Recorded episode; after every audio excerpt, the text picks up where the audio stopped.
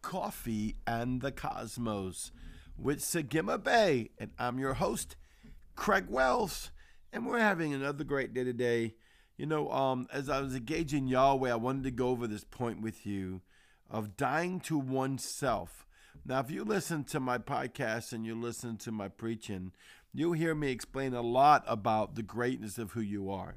And this is a word of the Lord that Yahweh gave me to encourage you to step out of the bamboozledness of religion, of trying to live up to something as if Christ's blood wasn't enough, trying to become something as if you were not already that, or trying to, you know, oh, if I reach this goal, or if I'm strong enough, or if I read enough, um, I'll be approved by God, which you are already approved.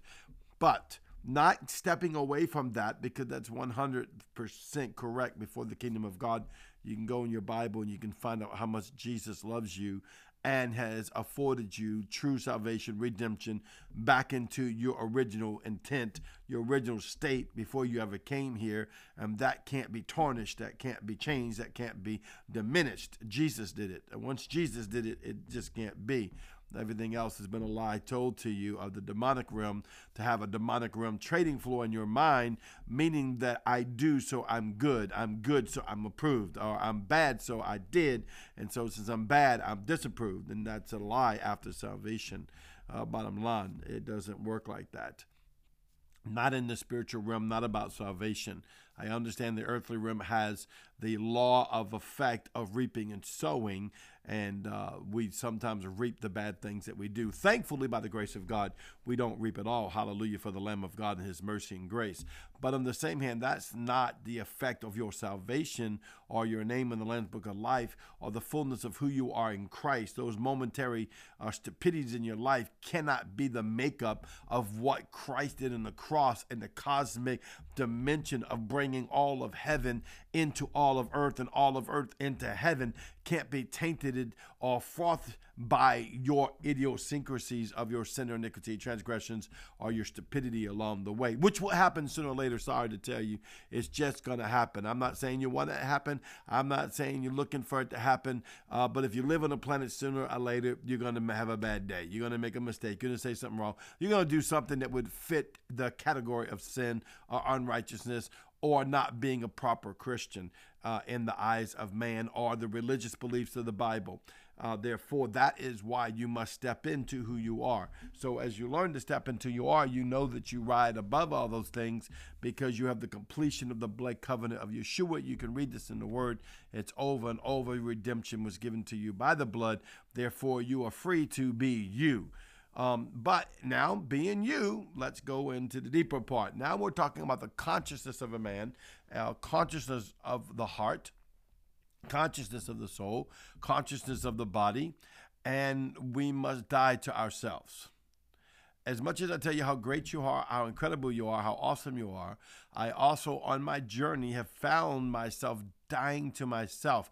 Now, when you say dying to yourself, you can easily just start uh, working your mindset. Well, you know, God don't want me to do that no more. I love doing this, but God don't want me to do that no more. So I, I, you know, I'll die to it. Or you know how I had this horrible personality. I was mean all the time. God don't want me mean all the time, so I'll die to it. Oh, I had a lust problem, so you know, God don't want me to have a lust problem, so I'll die to it. I'm not talking at that level. That's minimum level of walking in the Lord. Um, that that that level is not even much important. I'm talking about in the heavenly realm of dying to yourself, of the fullness of who you are as a spirit being unto God through Christ Jesus by Holy Spirit being revealed into the heavens and allowing yourself to be put before the mercy seat of Yahweh, put before the throne of Yahweh, put before the fiery coals of Yahweh, and allowing all the way to the depths of your consciousness and your mind, your soul, your will, and emotions to be dying before the Father as His will is being done, superseding your own desire, your own will, your own wants of anything. I'm not talking about just the natural realm, I'm talking about in the heavenly realm so that you can move into an area of rest. You know, um, I was going through this fiery thing with the Shin God for three years, I would say now uh, three years and nine months.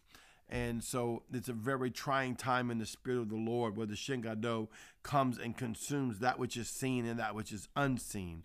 I'm not trying to do a teaching on the Shingado right now, but if you Shingado that you look on that's on the tefillin of the box that the priest would wear, um, one's on one side, one's on the other. One's representing that which is in front of you, that which is seen in the natural realm, and the space between it, the Shingado, is what you're going to see in the future, in the Resh, and the unseen world. Okay. And so we're going into that dimension. Faith is the substance of things hoped for and the evidence of things unseen. I'm going into the unseen world to see what I need to die into Christ. We're not talking mainly about don't do this and do this. We're, we're talking about your belief system of who Christ is, the glory of Yahweh, the completeness of Yahweh. The true salvation is all through Yeshua the Christ. True leadership is all through the Holy Spirit. True Godhead is all through Elohim himself, Yahweh, the Most High God, the Yod, the Hey, the Vav, Hey, and how you step into it. And I died to myself. I let him come and basically kill that which is not like unto himself in my other realm. Not physically killing me. Come on, we're not psychotic.